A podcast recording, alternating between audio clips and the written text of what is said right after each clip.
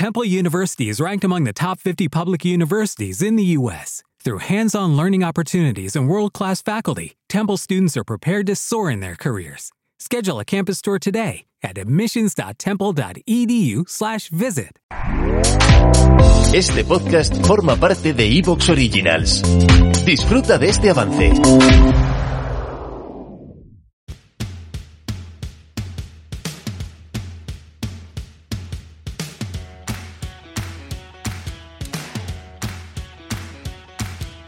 Muy buenas, mi nombre es Carlos Ocaña y te doy la bienvenida al podcast Estoy Sano, un podcast donde aprenderás sobre el apasionante mundo de la nutrición, la ciencia y la salud.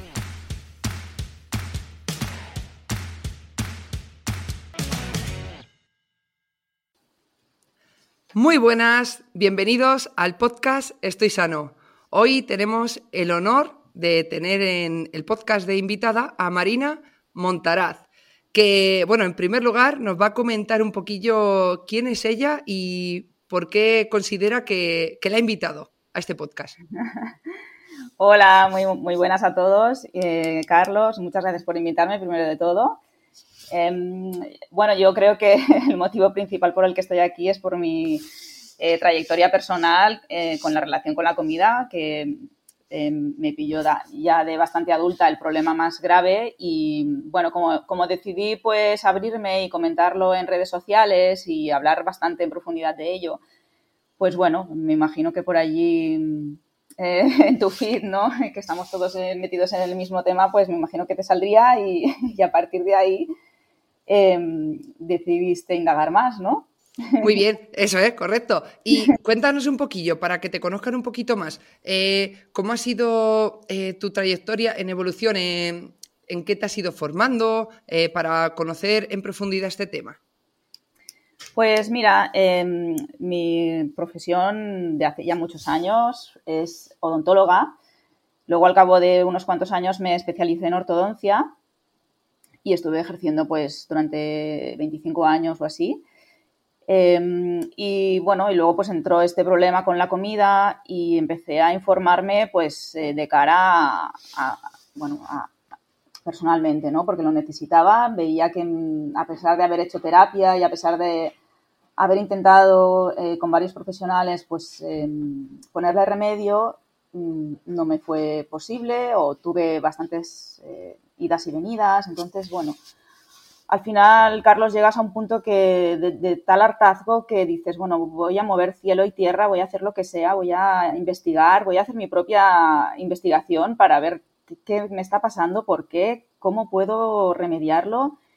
Y bueno, ya sí lo hice, ¿no? Me obsesioné un poquito en, este tema porque es que de verdad ya no sabía qué hacer, ya no sabía por dónde tirar.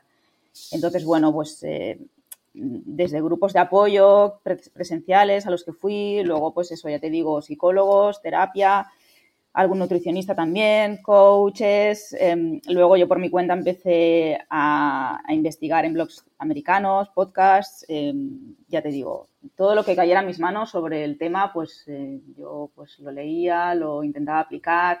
Luego hice un curso online de educación terapéutica con, con Gillian Riley, que es, bueno, es la persona que realmente ha hecho mucha diferencia en, sanar mi relación con la comida y a la que estaré siempre eternamente agradecida.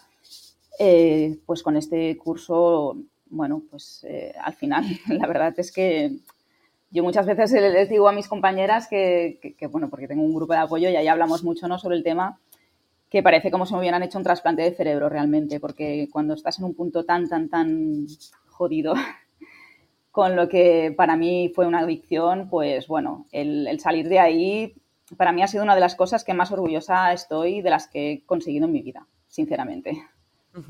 Qué bien. Bueno, eh, cuéntanos, eh, para que conozcamos un poquito mejor eh, todo esto, ¿qué es el trastorno por atracón y cuándo podemos considerarlo un problema? Pues el trastorno por atracón, eh, bueno, ya, ya por los criterios diagnósticos, ¿no? Es, bueno, es una categoría nosológica mm, que se basa en síntomas, ¿no? Y los síntomas pues son los atracones, que son unas ingestas de comida muy grandes, eh, la mayoría de las veces, eh, la gran mayoría de las veces de comida ultraprocesada, al menos al inicio, suelen ser así. Y, y causan una disfuncionalidad, disfuncionalidad en tu vida, ¿no? Un gran estrés. Lo que pasa es que muchas veces este estrés o esta disfuncionalidad viene antes que los atracones, ¿no? O sea, los atracones ya es como que añaden más disfuncionalidad, pero los atracones no aparecen porque sí, ¿no? Em, siempre aparecen por varias, varias causas, es algo multifactorial, ¿no? Eh, que luego ya si quieres hablaremos. Entonces, aparte, bueno, eh, para que se pueda tratar de un trastorno por atracón, pues no hay compensaciones, es decir, no después de, estas ingestas tan grandes en tan poco tiempo, pues no hay ejercicio para compensarlas, eh, ni, toma de laxantes, ni vómitos, etc. Tampoco hay sensación de control, es decir, cuando tú estás haciendo la conducta mm, puedes ser consciente de que esto no te, está, te estás dañando, pero eres incapaz de ponerle freno, o sea, no puedes parar. Em, y suele haber culpa después de, de haber hecho la ingesta. Y las causas más, así más destacables, pues son por escapar de las emociones desagradables o de la misma abstinencia cuando ya la relación con la comida ya es más de tipo adictivo. Mm, pero también pues, eh, pueden aparecer los atracones por una restricción calórica muy prolongada o muy abrupta. Es decir, hay varias causas que, claro, a veces cuando confluyen todas, pues bueno, ya lo tienes, ¿no? Y con el tiempo, muy a menudo, pues se perpetúan, eh, porque son conductas que son sobreaprendidas por repetición, porque hay una sensación de privación, ¿no? Al sentirte obligada, por una parte te sientes obligada a comer mejor cuando no tienes los atracones, ¿no? Un poco, pues para ponerle remedio, ¿no? Pensando que así se acabarán. Eh, y entonces tienes una sensación casi continua de pérdida de libertad, porque por eso, ¿no? Porque te sientes obligada a comer mejor y cuando estás en el, en el momento eh, pre-atracón te sientes muy obligada a comer de, de, manera nada saludable. Entonces, bueno, te quita, te quita pues eh, poder vivir en el presente, ¿no? Porque siempre estás con esa preocupación, con esa obsesión, con esa, bueno, darle vueltas al mismo tema, que como, que no como, ¿no? Y al final, pues esto invade, invade tu vida y afecta a, otras áreas y, te acabas obsesionando, ¿no? Muchas veces. Y todos estos problemas, eh, ¿tú realmente los llevabas desde que eras chiquitita? ¿Tenías problemas con la comida o surgieron en algún momento concreto?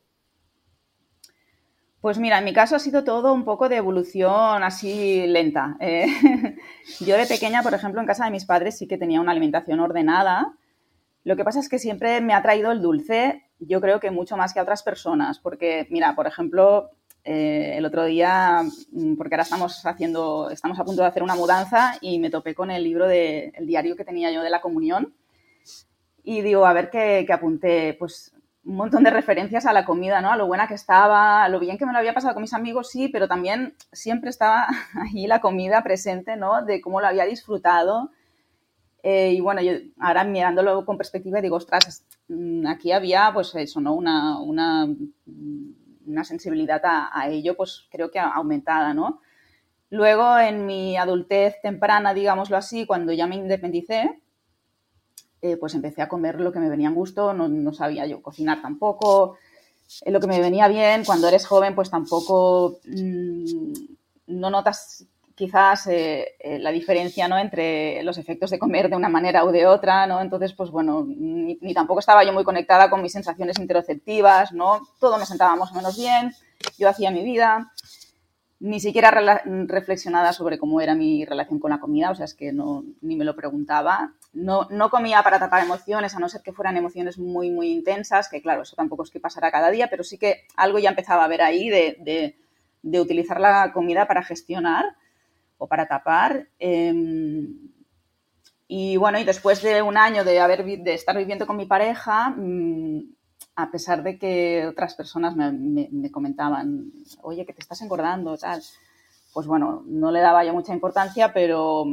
pero bueno, vi una fotografía en la playa que alguien me hizo así de, de, sin, sin, yo, eh, sin yo saberlo, y no me reconocí, entonces a partir de ahí pues hice una dieta autogestionada, contando calorías, que bueno, que me sirvió pues para perder mmm, los, no sé, 12, 13 kilos que había cogido en ese año y para poner un poquito de conciencia en, en, las cantidades, también en la calidad. Era una dieta nutricionalmente todavía deficiente, pero bueno, para mí mmm, globalmente supuso una mejora eh, en, en, cuanto a, a, cantidad y en cuanto a calidad ¿no? de la dieta. Y luego los atracones sí que llegaron cuando fui madre, a los 35 años, que ahí pues hubo varios factores que se juntaron. Em, como por ejemplo pues, pueden ser, bueno, un montón de factores, la verdad que confluyeron ahí, pero por ejemplo, mm, un año antes, pues durante el año anterior había tenido varios, eh, tres, tres, abortos espontáneos, em, a partir de ahí se diagnosticó hipotiroidismo. Eh, luego, durante el embarazo nos vino una mudanza también porque nos venció el contrato de alquiler, así un poco sin esperarlo. Luego en el posparto se, desreguló la glándula tiroides, la TSH empezó a subir, luego a bajar, luego a subir otra vez.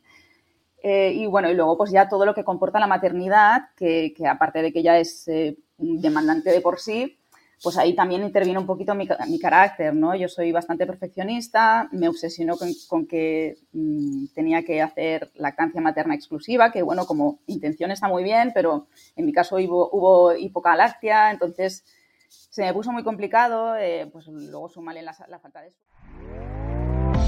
¿Te está gustando lo que escuchas? Este podcast forma parte de Evox Originals y puedes escucharlo completo y gratis desde la aplicación de Evox. Instálala desde tu store y suscríbete a él para no perderte ningún episodio.